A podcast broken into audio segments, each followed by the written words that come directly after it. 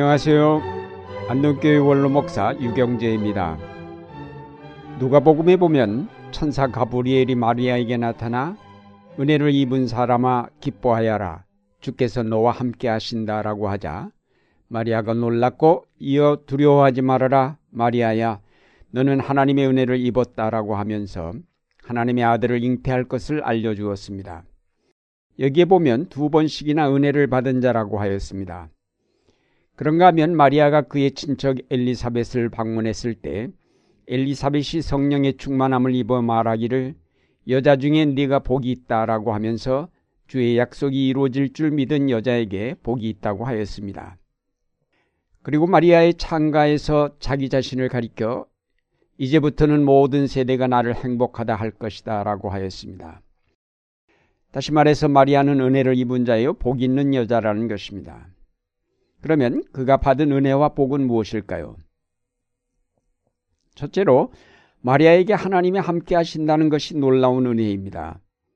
은혜를 입은 사람아 기뻐하여라 주께서 너와 함께 계신다.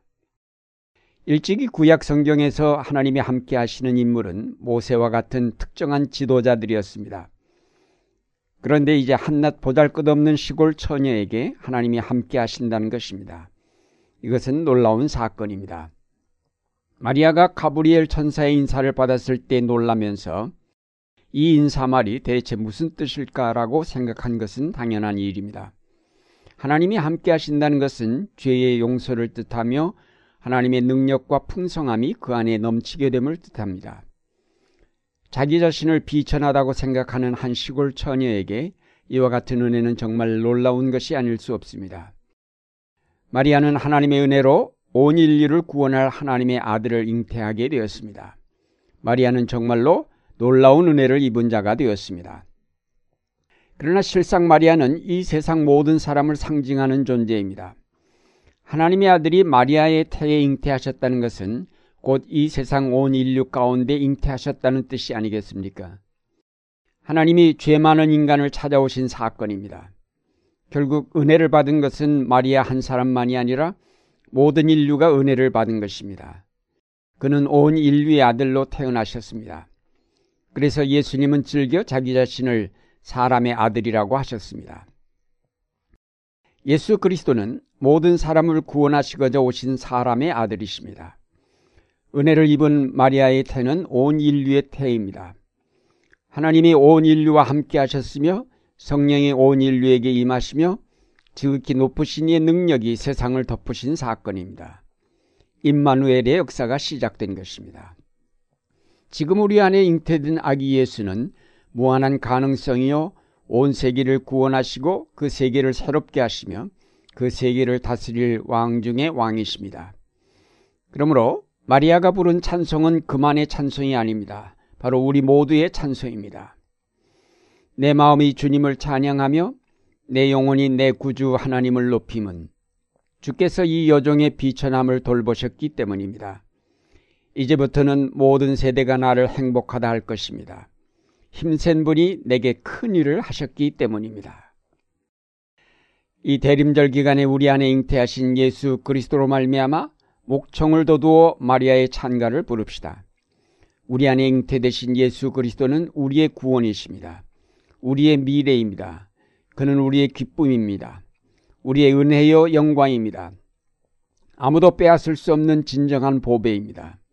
하나님은 우리를 긍휼히 여기시고 그의 아들을 우리 속에 잉태하게 하셨습니다. 우리도 마리아처럼 우리의 영혼으로 하나님께 찬양을 드려야 하겠습니다. 둘째로 마리아가 받은 은혜는 비천한 여자 가운데 지극히 높으신 이의 아들이 오셨다는 사실입니다. 천사가 잉태할 하나님의 아들을 이렇게 설명하였습니다. 그는 위대하게 되고 가장 높으신 분의 아들이라고 불릴 것이다. 주 하나님께서 그에게 그의 조상 다윗의 왕위를 주실 것이다. 그는 영원히 야곱의 집을 다스리고 그의 나라는 무궁할 것이다. 성경은 비천한 여자와 지극히 높으신 분의 아들을 대조시켰습니다. 하나님은 왜 이렇게 고귀한 그의 아들을 보잘것없는 여자를 통하여 이 세상에 오게 하셨을까? 마리아는 이 사실을 곰곰이 생각해보고 결론을 얻었습니다. 주께서는 그 팔로 권능을 행하셨고 마음이 교만한 사람들을 흩으셨으니 제왕들을 왕자에서 끌어내리시고 비천한 사람들을 높이셨습니다. 줄인 사람들을 좋은 것으로 배부르게 하시고 부한 사람들을 빈손으로 떠나 보내셨습니다. 그리스도의 오심은 분명 마리아가 이해한 것처럼 가난하고 곤고한 백성들, 버림받아 소외되었던 사람들을 들어올려 존귀하게 하신 사건입니다. 예수 그리스도의 오심은 낮은 자는 들어올리시고 교만한 자는 깎아내리셔서 평등한 사회를 건설하고 누구도 멸시받지 아니하고 누구도 천대받지 아니하는 사회를 이룩하려 하심에 있습니다. 예수 그리스도의 오심은 그런 의미에서 가난한 자들에게 있어 은혜요 천대받는 자들의 복음이 아닐 수 없습니다. 예수님께서 오셔서 선포하신 하나님의 나라는 이 땅의 세계를 지배와 착취로 얼룩지게 한 권력이나 물질을 재편성하여 이룩하는 나라가 아닙니다. 불평등과 차별의 근원인 권력이나 물질에 의존하지 않은 새로운 세계이기에 이 나라에서는 모든 차별이 극복된 평등한 사회가 가능해집니다. 이것이 바로 마리아, 곧 온 인류에게 임한 하나님의 은혜입니다.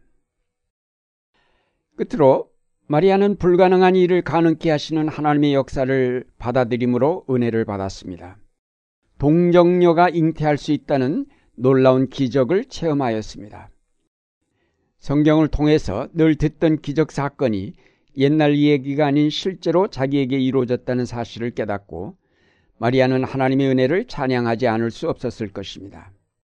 더구나 그것이 온 인류가 바라던 메시아의 잉태이었으니 기적 가운데도 가장 큰 기적이 아닐 수 없습니다. 우리가 동정녀의 탄생을 신앙 고백으로 삼는 것은 그것을 통하여 불가능을 가능케 하시는 하나님의 구원의 역사를 믿기 때문입니다. 그러므로 오늘 우리 가운데 그리스도의 탄생을 기다림은 바로 하나님의 큰 구원의 기적을 기다리는 것입니다. 사실상 예수 그리스도가 오신 이후에 인간의 약함은 변하여 강한 것이 되고 죽음은 변하여 생명이 되었으며 전에는 볼 수 없었던 놀라운 기적의 역사들이 일어나고 있지 않습니까? 동정녀의 잉태는 기적의 시작에 불과합니다. 살인자의 가슴에 그리스도가 잉태되어 새 사람이 되고 술주정군의 영혼 속에 그리스도가 잉태되어 변화된 하나님의 일꾼이 되는 것입니다. 이제 우리는 하나님의 아들이 우리 민족의 가슴 속에 잉태되기를 기도하여야 하겠습니다. 이념으로 분단되어 하나로 통일될 것 같지 않게 보이는 이 민족의 가슴 속에 그리스도께서 잉태되시는 놀라운 기적이 일어나기를 위해 기도해야 하겠습니다. 그러면 이 민족의 통일이 기적적으로 이루어지게 될 것입니다. 동정녀의 잉태는 곧 하나님의 구원의 역사가 우리 가운데 이루어지고 있음을 뜻하는 큰 은혜의 사건입니다.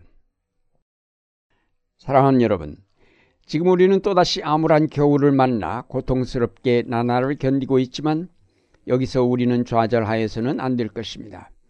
우리 속에 하나님의 아들이 잉태되어 있지 않습니까? 그는 우리가 당한 슬픔과 고통을 모두 씻어주시고 치료하여 주시며 우리에게 새로운 삶과 온갖 하늘의 풍성한 은사로 채워주실 것입니다. 이제 우리는 이 하나님의 아들이 탄생하실 날을 기다리며 인내로 오늘을 참아내는 신앙의 사람들이 되어야 하겠습니다. 아니 이미 우리 속에 잉태된 그리스도로 말미암아 기뻐하며 찬양을 주님께 돌려야 하겠습니다. 이제 우리는 은혜를 받은 자들입니다. 슬픔 대신 기쁨을 안고 찬양을 부릅시다. 하나님께서는 분명히 마리아의 찬가에 있는 대로 비천한 자들을 높이시고 줄인 사람들을 좋은 것으로 배부르게 하실 것임을 믿고 큰 소리로 구원의 하나님을 찬양하여야 하겠습니다. 다가오는 성탄에 우리가 이 확신을 다시 한번 다짐하면서 새해에는 더욱 열심히 하나님의 구원의 역사를 이 땅에 이루어가기를 힘써야 하겠습니다. 마리아에게 함께하신 하나님의 은혜와 능력이 여러분에게 함께하심을 믿고 영광과 찬양을 돌리는 여러분의 생활이 되시기를 바랍니다.